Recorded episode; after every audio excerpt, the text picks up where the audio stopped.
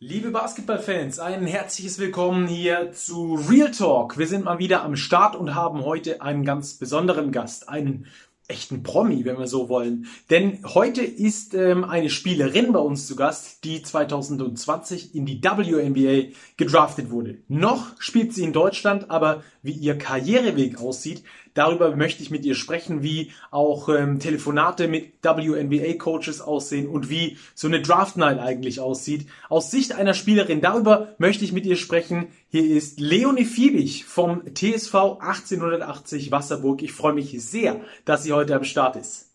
Hi Leonie, hi, wie geht's dir? Hi, Servus. Mir geht's super, danke. Wunderbar. Real Talk, glaubst du, dass die kommende Saison in der WNBA gespielt wird? Ähm, ja, ich denke schon. Äh, die haben es letzte Saison schon ähm, hingekriegt, äh, das mit der ganzen Bubble und so zu machen. Das war natürlich tough. Allen, denen ich gesprochen habe, die haben gesagt, es war ähm, super, super schwer, ähm, sowohl körperlich als auch mental. Äh, ich glaube schon, dass sie es hinkriegen und äh, hoffe auch, dass sie es hinkriegen. Dann kann ich noch ähm, herzlichen Glückwunsch sagen. Du bist seit wenigen Tagen 21 Jahre alt. Wie fühlt es sich an? Äh, nicht anders als äh, 20. du hast an deinem Geburtstag selbst sogar gespielt. Ähm, du hast gegen, gegen Osnabrück, was glaube ich, 18 und 8 aufgelegt. Gab es von den Teammates nur einen herzlichen Glückwunsch oder gab es auch einen Kuchen obendrauf? Äh, nee, war total süß. Ich wurde morgens, äh, wir haben da übernachtet, ich wurde morgens äh, mit einem Ständchen und einem Kuchen geweckt, äh, durfte Kerzen auspusten und so weiter. Also war total süß. Ähm, haben sie mit mir gefeiert, genau. Super.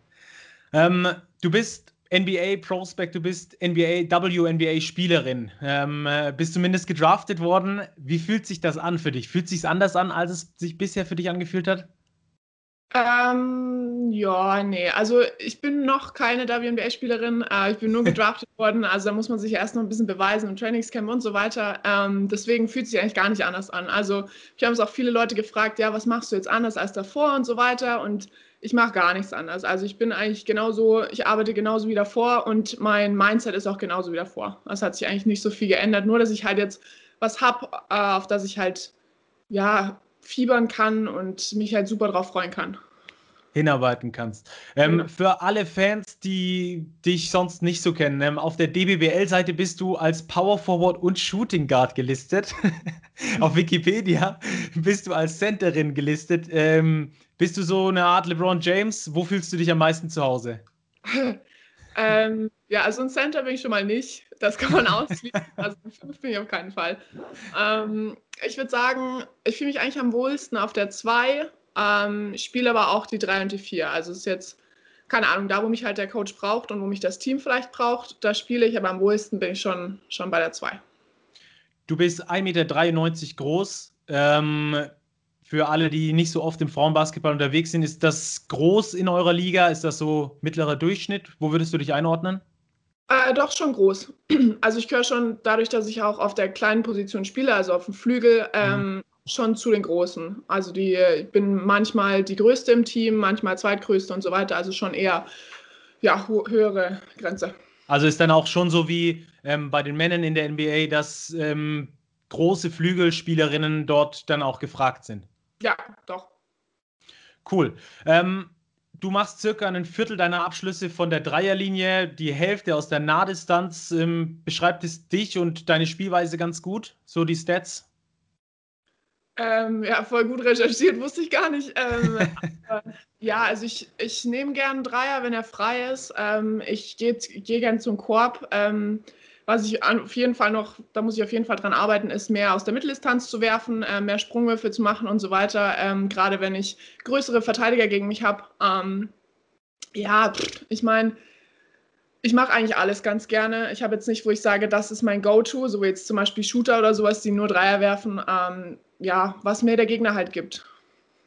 Cool, spricht ja für deine Flexibilität auf jeden Fall auf dem Feld und für deine ähm, Einsatzbereitschaft auch. 14 Punkte, 8 Rebounds in über 32 Minuten, was eine Menge ist an Spielzeit. Äh, wie zufrieden bist du mit deinen Stats in dieser Saison bisher? Ähm, ja, ich würde sagen, es ist okay. Es kann auf jeden Fall viel besser sein. Ähm, mein Ziel war eigentlich ursprünglich mal, ähm, durchschnittlichen Double-Double aufzulegen mit Punkten und äh, Rebounds. ähm, hat noch nicht so geklappt. Bin manchmal noch ein bisschen zu inkonstant mit den, mit den Rebounds und so. Ähm, ja, und auch im Assist-Bereich würde ich eigentlich gern noch besser werden, ähm, weil es mir einfach Spaß macht zu passen und meine Mitspielerin irgendwie in Szene zu setzen. Gibt auf jeden Fall ganz viel, woran ich noch arbeiten kann, ähm, aber ich würde sagen, ist okay. Acht Rebounds für ähm, einen Shooting Guard finde ich jetzt auch gar nicht so schlecht, muss ich ganz ehrlich sagen. Ähm, wie bitte ist es, dass du wahrscheinlich deine wahrscheinlich letzte Saison für Wasserburg vor leeren Rängen spielen musst? Puh, ja, also am Anfang ganz ungewohnt, ähm, war wirklich, wirklich schwierig und wir haben auch an den ersten Spielen auch nicht so gut gespielt, weil irgendwie hat was gefehlt, weil in der Badria in Wasserburg ist halt schon immer was los, wir haben Trommeln und so weiter, äh, immer gute Stimmung. Und jetzt, wenn man halt nur sozusagen die eigenen Mitspieler und die Bank hört, vielleicht noch die Gegner, ist es halt schon echt eine Umstellung gewesen am Anfang, aber man gewöhnt sich auch ein bisschen dran. Also dadurch, dass es auch in anderen Hallen dann keine Zuschauer gibt, ist es dann nicht ganz so schlimm, als wenn jetzt, genau, nur wir keine hätten. Wasserburg ist eine der Top-Mannschaften in der DBBL. Jetzt habt ihr ja äh, über Weihnachten dieses Mal zum ersten Mal in der, in der Damenbasketball-Bundesliga durchgespielt. Wie hoch war die Belastung da für dich? Äh, sehr, sehr hoch. Also wir haben alle ziemlich äh, gestruggelt, muss ich sagen. Wir hatten dann noch Glück, weil unser Spiel am 23.12. ist ausgefallen wegen, wegen Corona-Fällen. Ähm, da waren wir eigentlich relativ happy drüber, äh, weil sonst wäre es schon krass gewesen. Und klar, man, also wir hatten zwei Tage frei, 25. Nee, 24. 25. Und da war ich auch bei meiner Familie und so, das ist mir schon wichtig. Aber es ist halt schon wenig, ja. Also der Körper muss schon viel, viel einstecken ähm, und immer leistungsbereit sein. Und äh, ja, es ist super anstrengend gewesen. Jetzt ist im Frauenbasketball ja häufig so, dass ähm, viele davon gar keine Profis sind, sondern noch einen Zweitjob haben. Ähm, arbeitest du noch nebenher, studierst du nebenher oder bist du voll beim Basketball? Nee, ähm, ich habe am Anfang von der Saison noch nebenbei gearbeitet, äh, in so einem Kaufhaus hier in, in Wasserburg, ähm, Sponsor von uns. Und äh, das habe ich dann irgendwann sein lassen, weil wir jetzt so viel Belastung haben äh, mhm. und studiere jetzt nebenbei. Genau, ich studiere Wirtschaftspsychologie und äh, bin auch echt froh, dass ich noch was nebenbei habe, was ich machen kann. Aber das kommt dann natürlich nochmal zur Belastung, die du durch die vielen engen Spiele ähm, noch obendrauf hast, beziehungsweise durch den engen Zeitplan. Ja. Äh, ich habe gelesen, du kommst aus einer Basketballfamilie, da haben wir auf jeden Fall schon mal was gemeinsam. Ähm, wer hat bei dir alles Basketball gespielt und wie bist du überhaupt zum Basketball gekommen? Äh, ja, also mein, mein Papa war der Erste, der Basketball gespielt hat, sozusagen bei uns in der Familie. ähm, dem seine Familie, sein Bruder, also meine, mein Onkel, Cousins spielen alle. Ähm, genau, dann mein Bruder hat irgendwann angefangen und ich war halt schon von klein auf, als ich noch gar nicht laufen konnte, mit in der Halle. Mein Papa war Schiedsrichter, Trainer und so weiter, hat den Verein bei uns zu Hause gemacht, ähm, also jedes Wochenende echt nur in der Halle gewesen. Dann blieb mir eigentlich gar nichts anderes übrig. Ähm, auch zum Ball gegriffen und es hat mir halt auch echt Spaß gemacht. Und dann, ähm, genau, wurde es irgendwann ein äh, bisschen ernster. ja, spätestens dann, als du vom DJK Landsberg zu TS Jan München gewechselt bist, ähm, das sind ja so 60 bis 80 Kilometer, oder war es davor schon ernst? Nee, wahrscheinlich noch nicht so richtig, oder? Ja, nee, da ging es gerade so los mit so Bayern-Auswahl und so, also so ein bisschen ernster. Bisschen ernster. Ähm, von Landsberg nach München sind so 60 bis 80 Kilometer, je nachdem, wie man fährt. Ähm, wie hast du es gemacht? Wie bist du zum Training gekommen? Wurdest du gefahren? Bist du nach München gezogen? Wie hast du es in dem Alter gemacht? Ähm, also ich bin in Landsberg geblieben, habe da gewohnt ähm, und als ich noch keinen Führerschein hatte und äh, genau, muss, bin ich mal mit dem Zug reingefahren und mein Papa, der arbeitet in München und er hat mich dann immer auf dem Rückweg mitgenommen ja, war sehr, sehr viel Fahrerei, muss ich sagen. Und mit dem Zug von Haus zu Haus waren das schon immer zwei Stunden einfach. Ähm, das ist natürlich viel, ähm, gerade auch mit dem öffentlichen Verkehr und so weiter, weiß man immer nicht so. Also gab auch viele Sachen, wo ich sage, hey, okay, ich gehe wieder um, weil zeitlich passt das nicht. Ähm, ja, und dann, als ich irgendwann meinen Führerschein hatte, bin ich dann meistens mit dem Auto gefahren. Das war ein bisschen entspannter, aber trotzdem halt viel Aufwand. Gerade neben der Schule und so war es schon manchmal äh, schwierig. Ja, kann ich mir gut vorstellen. Lernen im Zug dann auch? Ja, genau. Oh ja, die ganze, ja, ist dann natürlich aber ein ähm, großes Invest, das man eingeht, dass man auch irgendwann dann so ein bisschen als Payback zurückbekommt, ähm, wie mit dem NBA-Draft beispielsweise. ähm, aber da sprechen wir gleich nochmal ein bisschen drüber. Ähm, sprechen wir erstmal über eine Zeit, die nicht so cool war für dich, höchstwahrscheinlich im, im äh, WNBL-Halbfinale 2017. Hast du dir das Kreuzband gerissen. Wie mhm. kam es dazu? Ähm, ja, also wir waren irgendwie ein paar Sekunden vor, vor Ende oder so und ich sollte den Ball abholen und habe irgendwie irgendeine Täuschung gemacht, falschen Schritt gemacht und dann halt einmal das Knie verdreht. Aber ein echt traumatisches Erlebnis, muss ich sagen. Also ich habe es genau immer noch im Kopf. Ähm, habe auch erstmal ordentlich geschrien und die ganze Halle war erstmal leise. Ähm, es war ein krasses Erlebnis, ähm, auch mit 17 schon. Und äh, hab, musste ich viel daran arbeiten, dass ich das wieder aus meinem Kopf kriege. hat, die, hat die Mannschaft trotzdem noch die Meisterschaft geholt am Schluss? Ah, nee, wir wurden Zweiter. Ah, ist natürlich dann nochmal super bitte obendrauf. Ja, äh, war schon super früh in deiner Karriere, hattest du irgendwie die Befürchtung währenddessen oder gerade als es frisch passiert ist, dass du nicht mehr spielen kannst? Nee, also dadurch, dass schon mehrere ältere Spielerinnen das hatten und ich mitgekriegt habe, dass sie auch wieder zurückgekommen sind und so und dass es schon eigentlich ganz gut funktioniert hat, war ich eigentlich ganz positiv. Also ich hatte jetzt niemals den Gedanken, dass ich sage, hey, das ist jetzt das Ende, jetzt kann es nicht mehr aufs Feld, sondern das, das gab es eigentlich nie. Okay, äh, wahrscheinlich auch ein kleiner Vorteil davon, dass es so früh in der Karriere passiert ist. Hattest du ein bestimmtes Mindset, um wieder zurückzukommen? Hast du vielleicht auch was davon aus dieser Zeit mit jetzt rübergenommen? Ja, mein, mein Mindset ist eigentlich schon von klein auf gewesen oder sagen wir von 14, 15 an auf gewesen, dass ich bin eigentlich ein sehr harter Arbeiter und ich habe mir halt vorgenommen, dass ich alles dafür tun werde, was Training angeht und so weiter, dass ich ähm, ja zurückkommen kann und habe auch viel investiert. Also ich bin trotzdem immer weiter nach München gefahren, habe da mein Physio, Athletiktraining, Reha und so weiter gemacht. Ähm, war dann auch das erste Mal in Wasserburg für eine Reha. Ähm, ich habe sehr, sehr viel investiert und ich glaube, es hat sich gelohnt.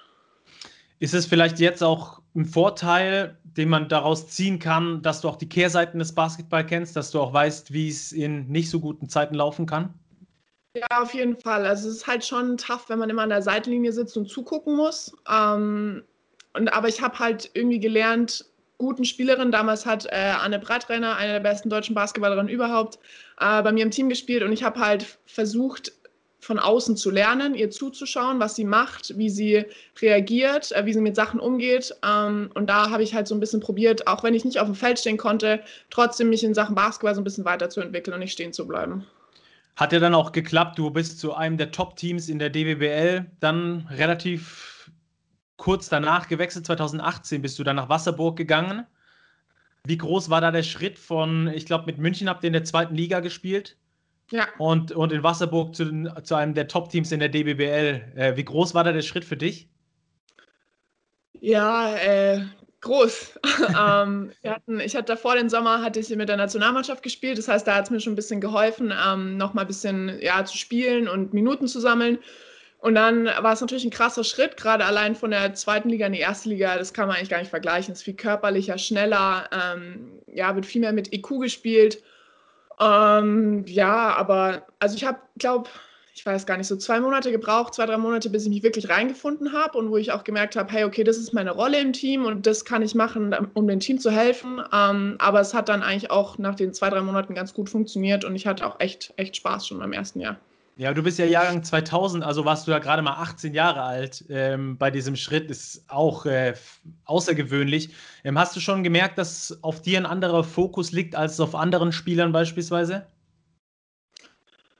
Mm, also ich habe schon gemerkt, dadurch, dass ich auch in der Jugend der Nationalmannschaft gespielt hatte und schon einer von den, von den etwas Besseren war und Starting Five und so weiter, habe ich schon gemerkt, dass ich schon viel Fokus auf mir habe. Aber ich habe mich jetzt nie so gefühlt, als also nie unter Druck gesetzt gefühlt oder so. Und ich habe mich auch nie so gefühlt, als ob mich irgendwie ständig jemand beobachtet oder so, wie ich das mache oder keine Ahnung. Also eigentlich habe ich mich gefühlt wie jede andere Jugendspielerin auch. ja, das ist auf jeden Fall schon mal ein großer Vorteil für dich. Wenn du ähm, jetzt zurückdenkst, 2018 hast du äh, angefangen in der A-Nationalmannschaft zu spielen, da auch schon super jung, ähm, aber du hast davor auch schon in den U-Nationalmannschaften gespielt und ähm, hast den Frauenbasketball in Deutschland ja, ich würde fast sagen, erstmalig so richtig erfolgreich gemacht, auch im Jugendbereich, wenn ich da in meiner Recherche richtig bin. Meine kleine Schwester hat auch lange Basketball gespielt, auch zweite Liga. Ähm, und äh, da war immer so ein bisschen, dass der Nachwuchs in Deutschland bei den Männern und bei den Frauen nicht äh, top in Europa ist. Jetzt seid ihr gekommen, jetzt ist deine Generation gekommen, jetzt habt ihr plötzlich Erfolg. Ähm, woran würdest du es festmachen? Das ist eine schwierige Frage. Ähm, Woran würde ich es festmachen? Naja, also der Jahrgang 2000 und 2001, mit dem wir auch den Europameistertitel gewonnen haben, ähm, der ist schon sehr, sehr gut. Äh, also wir hatten, zu dem Zeitpunkt hatten wir, glaube ich, sechs Spielerinnen aus Bayern.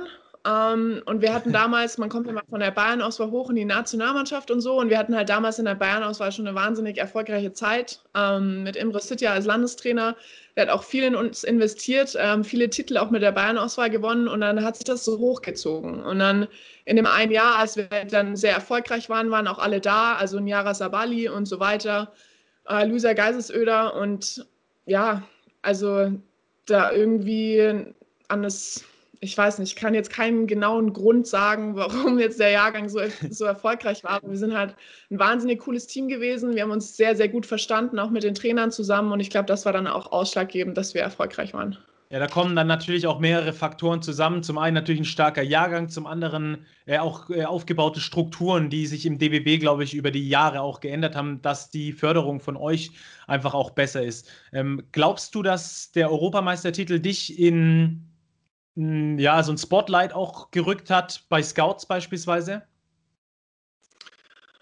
Ja, also so College Scouts und sowas, die sind ja schon viel bei so europäischen Meisterschaften und sowas dabei. Äh, die sitzen auch alle im Publikum und so, die sieht man auch alle. Ähm, ja, würde ich schon direkt? sagen. Also, ja, die haben natürlich dann hier zum Beispiel die Oregon Coaches, wo ein Jahre dann auch hingegangen ist, haben natürlich hier ihre grünen Sachen an und so weiter. Also die erkennt man schon. ähm, ja, also natürlich, die Nationalmannschaft drückt einen da immer ein anderes Licht, als wenn man jetzt nur Vereinsbasketball spielen würde. Und es hat, also wenn du jetzt so fragst, ja, stimmt, hast schon recht, das, das, das, das war so, stimmt. Also ein Faktor auf jeden Fall, warum du ähm, dann auch entdeckt wurdest. Jetzt spielst du seit 2018 in der A-Nationalmannschaft. Ihr habt jetzt äh, Ende des Monats, glaube ich, sehr wichtige Spiele für die EM-Quali. Wie rechnest du da eure Chancen aus?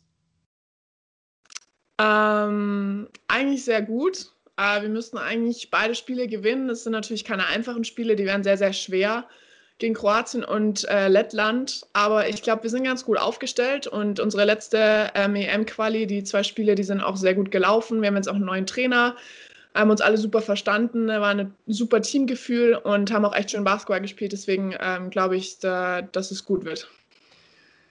Ich glaube, deine, äh, dein Head Coach bei Wasserburg ist auch äh, die Co-Trainerin der Nationalmannschaft. Äh, wie, äh, welchen Vorteil hast du daraus? Oder gibt es überhaupt einen Vorteil, den du daraus hast?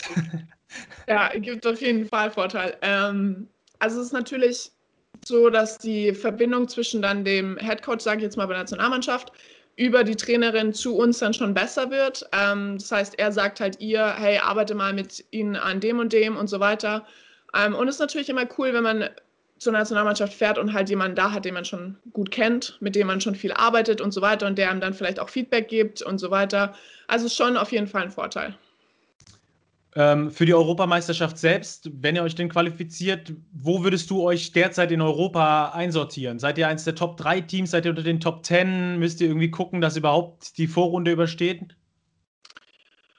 Also ich glaube, den Trend, den wir das letzte Jahr bzw. die letzten zwei Jahre gegangen sind, gerade auch ähm, jetzt mit den Drafts und auch mit Marie Güllich, die in der WNBA spielt, und Satu Sabali, ähm, schätze ich uns, muss man eigentlich schon sagen, dass wir Top 10 sein sollten und die Vorrunde überstehen sollten.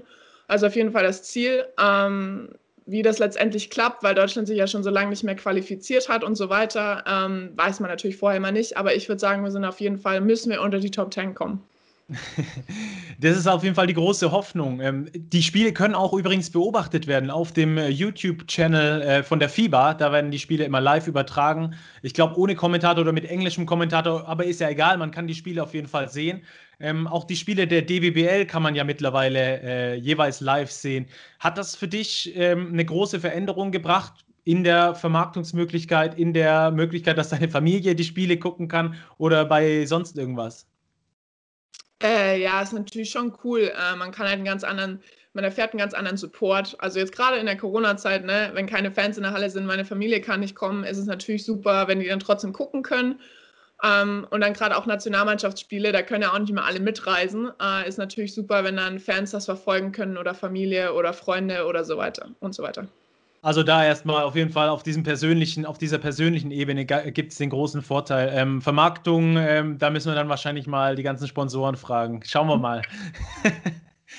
ähm, lass uns ein bisschen über den NBA-Draft sprechen und ähm, über deine jetzt äh, anstehende äh, Karriere, die, die ab jetzt ähm, ja noch mehr abgeht, als sie schon davor war. Ähm, du bist an Nummer 22 gedraftet worden. Wann kamst du überhaupt auf die Idee, dich zum Draft anzumelden? Ähm, das ist bei uns ein bisschen anders. Also ich habe mich gar nicht angemeldet. Okay. Ähm, und zwar in dem Jahr, in dem man 20 wird, automatisch sozusagen bei dem Draft dabei, als Europäer.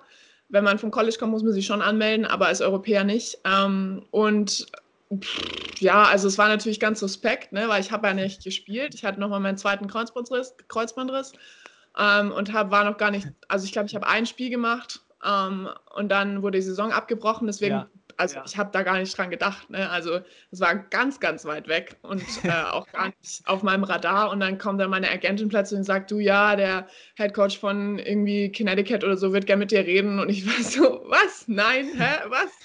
Und also total überrascht. Und dann, ja, nach dem einen hat sich dann auch so ein bisschen rumgesprochen, habe ich mit mehreren geredet und dann war ich schon so, wow, okay, also die sind eigentlich schon, waren ganz lieb zu mir und waren relativ positiv für den Draft, aber ich habe es aber gar nicht realisiert. Ne? Also es hat so lange gedauert, bis ich überhaupt gecheckt habe, was da alles passiert. Wie, wie ist es bei, äh, bei den Frauen? Also bei den Jungs gibt es ja unendlich viele ähm, NBA-Camps und, und Trainingscamps und so weiter und so fort, wo sie sich empfehlen müssen. Sowas gibt es bei euch auch oder gar nicht? Oder?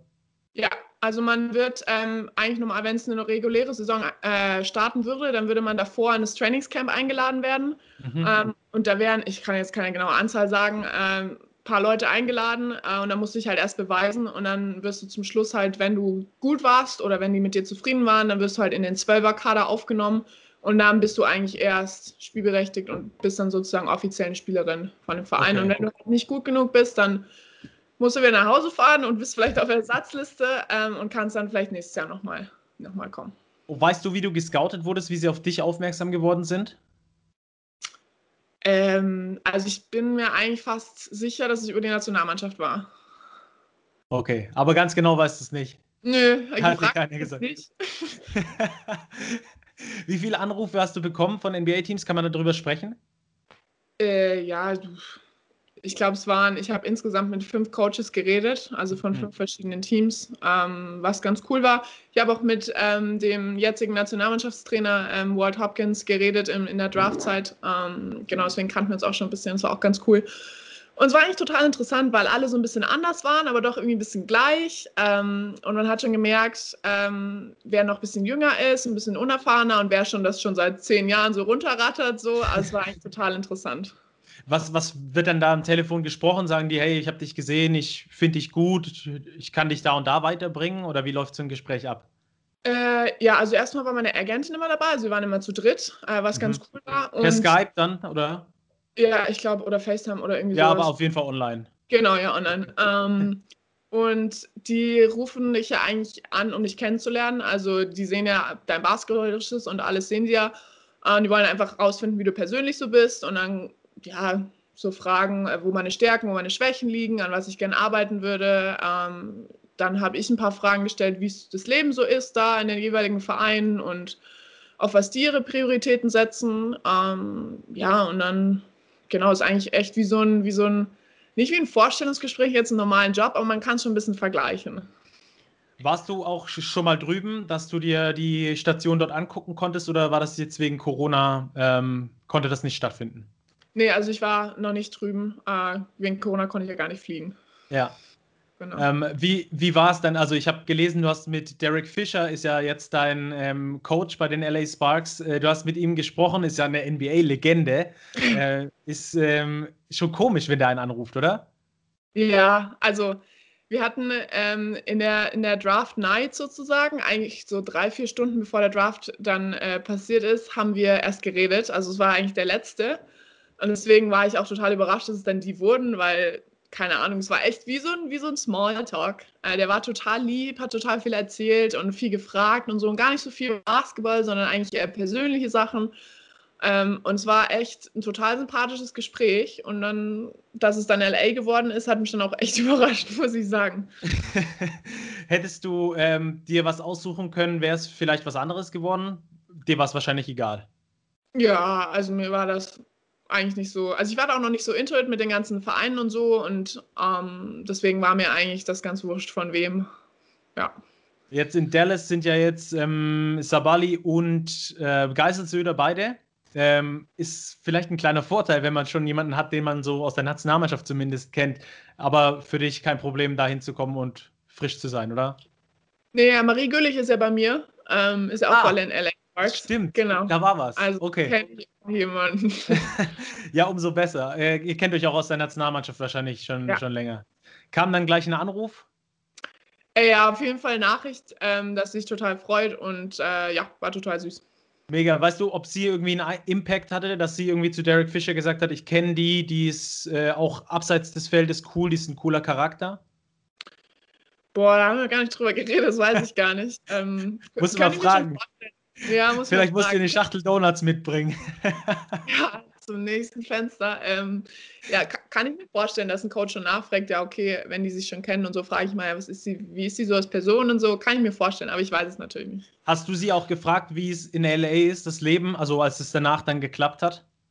Ja, ich habe sie ähm, jetzt im letzten Fenster, als wir uns gesehen haben bei der Nationalmannschaft, habe ich sie äh, gefragt, wie es so ist. Und da war sie natürlich in dieser Bubble, deswegen war das alles ein bisschen anders und ähm, nicht so, wie es eigentlich sein sollte, dann in LA und so. Aber ja, ich habe schon viel, viel erfahren von ihr. Die zwei Deutschen haben ja eine Nachricht von Dirk Nowitzki bekommen, ähm, der ihnen, der sie beglückwünscht hat. Gab es sowas für dich auch? Nee, leider nicht. Noch nicht. Vielleicht, vielleicht ja von Dennis Schröder, der ist immerhin auch ähm, bei LA. Ja. Wäre auf jeden Fall mal eine Möglichkeit für ein Treffen, ähm, dass man sich da irgendwie austauscht. Ähm, jetzt ist es ja so, die WNBA spielt über den Sommer und im Winter oder die normale Saison, die europäische normale Saison, könnt ihr dann trotzdem noch mitnehmen. Ähm, sieht man auch gerade bei Satu Sabali, die für Fenerbahce in der Euroleague Woman gespielt hat. Äh, ist es für dich auch eine Möglichkeit oder konzentrierst du dich jetzt erstmal ausschließlich auf WNBA, auf das, was kommt? Ähm, nee, also eigentlich eher so ein bisschen andersrum, äh, mag man eigentlich gar nicht so sagen, aber der Schritt von der deutschen Liga, erste deutsche Liga, äh, in die WNBA ist ein Riesenschritt. Ähm, und ich glaube, also es wäre natürlich total cool, wenn es diesen Sommer, Sommer klappen würde. Ähm, man weiß natürlich nicht, wie es stattfindet und so weiter. Ähm, aber ich würde schon auch gerne äh, einen coolen Verein finden in Europa, in dem ich mich auch weiterentwickeln kann und äh, viel spielen darf, äh, damit ich Spielpraxis sammeln kann. Und dann ähm, würde ich nicht sagen, dass mein Hauptfokus auf der WNBA liegt, sondern ich würde sagen 60, 40. Mhm. Genau, aber ich äh, freue mich natürlich trotzdem drauf. Aber du planst schon jetzt im kommenden Sommer oder was, wie sieht da der weitere Plan aus, jetzt im kommenden Sommer in die WNBA zu gehen? Oder nochmal ein Jahr abzuwarten? Wie ist es da? Das äh, kann ich gar nicht sagen, das weiß ich selber noch nicht. Ähm, mhm. Wie gesagt, man weiß nicht, ob es stattfindet, wie es stattfindet, ähm, ob, ob es ein Trainingscamp gibt. Weil dann sind natürlich, wenn so zum Beispiel LA hat halt super viele All-Stars und richtig, richtig gute Spieler. Und ja. dann ist halt die Frage, ja, bringt man jetzt so einen Rookie, 21-Jähriger aus Deutschland mit rein oder lässt man sie nochmal in Europa oder keine Ahnung. Also das obliegt auch nicht deiner, deiner Macht wahrscheinlich. Nee. nee. Ähm, hast du in Europa irgendwelche Präferenzen? Also du bist jetzt in Deutschland bei, wie gesagt, einem der Top-Teams. Ihr steht gerade auf Platz 2, habt auch auf jeden Fall äh, Chancen auf die Meisterschaft. Ähm, jetzt gibt es in Europa noch bessere Ligen als die DBBL. Hast du irgendwie Präferenzen, wo du gerne hinwechseln würdest? Ähm, ja, also ich würde gern entweder, also ich habe so drei Länder mir eigentlich festgelegt. Ich habe gesagt, entweder Spanien, Frankreich oder Italien. Ähm, sind, reizen mich auf jeden Fall. Die Ligen sind gut. Ähm, die Competition ist gut da. Äh, es ist warm, es ist vielleicht ein bisschen mehr Strand. Genau, also das wären so meine Favoriten. Ja, wenn du dann irgendwo in Saragossa spielst, das ist natürlich auch nicht so nice, in Nordspanien, weit weg vom Meer. Aber die Hoffnung besteht auf jeden Fall in Spanien größer als in Deutschland, dass man irgendwo am Meer spielt.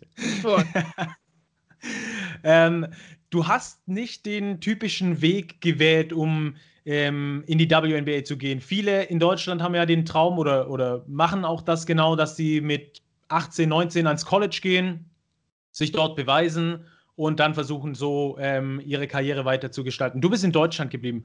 Warum? Ähm, ja, ich war so ein bisschen, also damals, als mich diese ganzen College-Trainer ähm, recruited haben, war ich sehr, sehr, sehr, sehr schüchtern und habe eigentlich gar nicht so viel mit denen geredet, weil ähm, ich mich gar nicht getraut habe. Mein Papa war da immer dabei, sozusagen als nicht Dolmetscher, aber so als Unterstützung für Agent, mich. Ah, bisschen, ja. Genau, ja. Ja. Ähm, und der hat das eigentlich alles geklärt und ich habe mich irgendwie so behandelt gefühlt wie so ein Objekt, so dass man da so hintut oder nicht oder die nehmen wir oder doch nicht oder doch eine andere, so. Und irgendwie war mir das alles, das hat mich irgendwie alles total überfordert. Auch wenn die dann mit ihren Präsentationen kommen und wie der Campus aussieht und die Umkleiden und was es alles für Deals und Klamotten und so weiter gibt, das war einfach alles zu viel für mich. ähm, und ich habe mich auch, also mit den Coaches, mit denen ich geredet habe, da habe ich mich jetzt bei keinem so richtig gut aufgehoben gefühlt. Äh, deswegen würde ich sagen, einfach weil ich mich nicht wohl gefühlt habe, so auf den ersten Blick.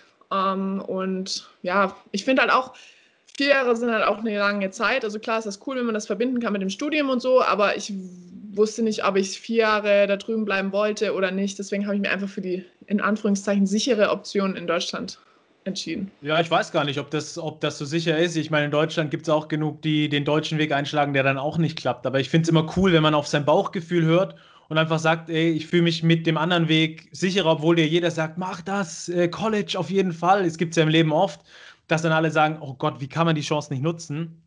Äh, und du hast einfach eine andere Chance genutzt und äh, hat sich ja gelohnt, äh, aufs Bauchgefühl zu hören. Ja, das stimmt. Mega cool. Also ähm, großen, riesen, riesengroßen Respekt auch vor der Entscheidung. Ähm, wie geht es jetzt weiter für dich in dieser Saison erstmal mit, mit Wasserburg? Ihr spielt ganz normal die DBBL zu Ende, hoffentlich. Hoffentlich, ja. Unter den gegebenen Voraussetzungen. Genau, einmal auf Holz klopfen. ähm, aber ja, nee, also der Plan ist eigentlich, dass wir die Saison zu Ende spielen, hoffentlich dann auch die Playoffs. Und äh, ja, bei uns ist halt ganz klar der Kurs auf die Meisterschaft. Ähm, die letzten zwei Jahre, als ich auch hier war, wo ich einmal Dritte, einmal Zweite, also die Goldmedaille fehlt noch in meinem Repertoire. ähm, deswegen, ja, habe ich, da, hab ich da eigentlich echt Bock drauf, ähm, eine Meisterschaft zu gewinnen. Ja, das ist auf jeden Fall der Plan mal bis Sommer. Und ab Sommer hart arbeiten. Wie kann ich es mir vorstellen? Ähm, ja, also ich muss natürlich erstmal gucken, mit LA sprechen und so weiter, wie sie sich das vorstellen und dann schauen, wie das in meine Pläne passt. Und dann, wenn wir uns qualifizieren für die EM, dann steht eigentlich auch eine EM im Sommer an. Deswegen ist das irgendwie alles so ein bisschen unsicher, aber ähm, wird auf jeden Fall ein echt spannender Sommer. Ja, cool. Da freuen wir uns auf jeden Fall ähm, mega drauf. Ich werde es verfolgen und vielleicht können wir uns dann ja im Spätherbst oder so nochmal verabreden auf nochmal ein Telefonat ähm, und dann ein bisschen drüber quatschen, was jetzt passiert ist und wie es für dich weitergeht. Ja, voll gerne. Super. Dann vielen Dank für deine Zeit. Äh, herzlichen Dank für die tiefen Einblicke. Hat richtig viel Spaß gemacht und ähm, hoffentlich bis ganz bald. Ja, bis bald. Danke. Viel Erfolg. Bis dahin. Herrlich, solche Gäste zu haben. Ein herzliches Dankeschön nochmal für die Zeit an Leonie Fiebig und auch an den TSV 1880 Wasserburg und auch an die LA Sparks, wo Leonie Fiebig dann ja hoffentlich in Zukunft spielen wird. Überragender Gesprächsgast mal wieder, hat super viel Spaß gemacht. Was für tiefe Einblicke. Dafür nochmal herzlichen Dank an äh, Leonie und ähm, ganz viel Erfolg auf ihrem weiteren Weg. Ich werde das auf jeden Fall weiter beobachten und sie hoffentlich dann nochmal hier bei Real Talk begrüßen können. Ähm, ansonsten geht's dann nächste Woche schon wieder weiter. Lasst gerne einen Daumen oben und dann werdet ihr informiert, wenn's der nächste, wenn der nächste Gast ansteht. Ich freue mich, wenn ihr dann wieder einschaltet, wenn es wieder heißt Real Talk. Bis dahin, bleibt sportlich. Ciao, ciao.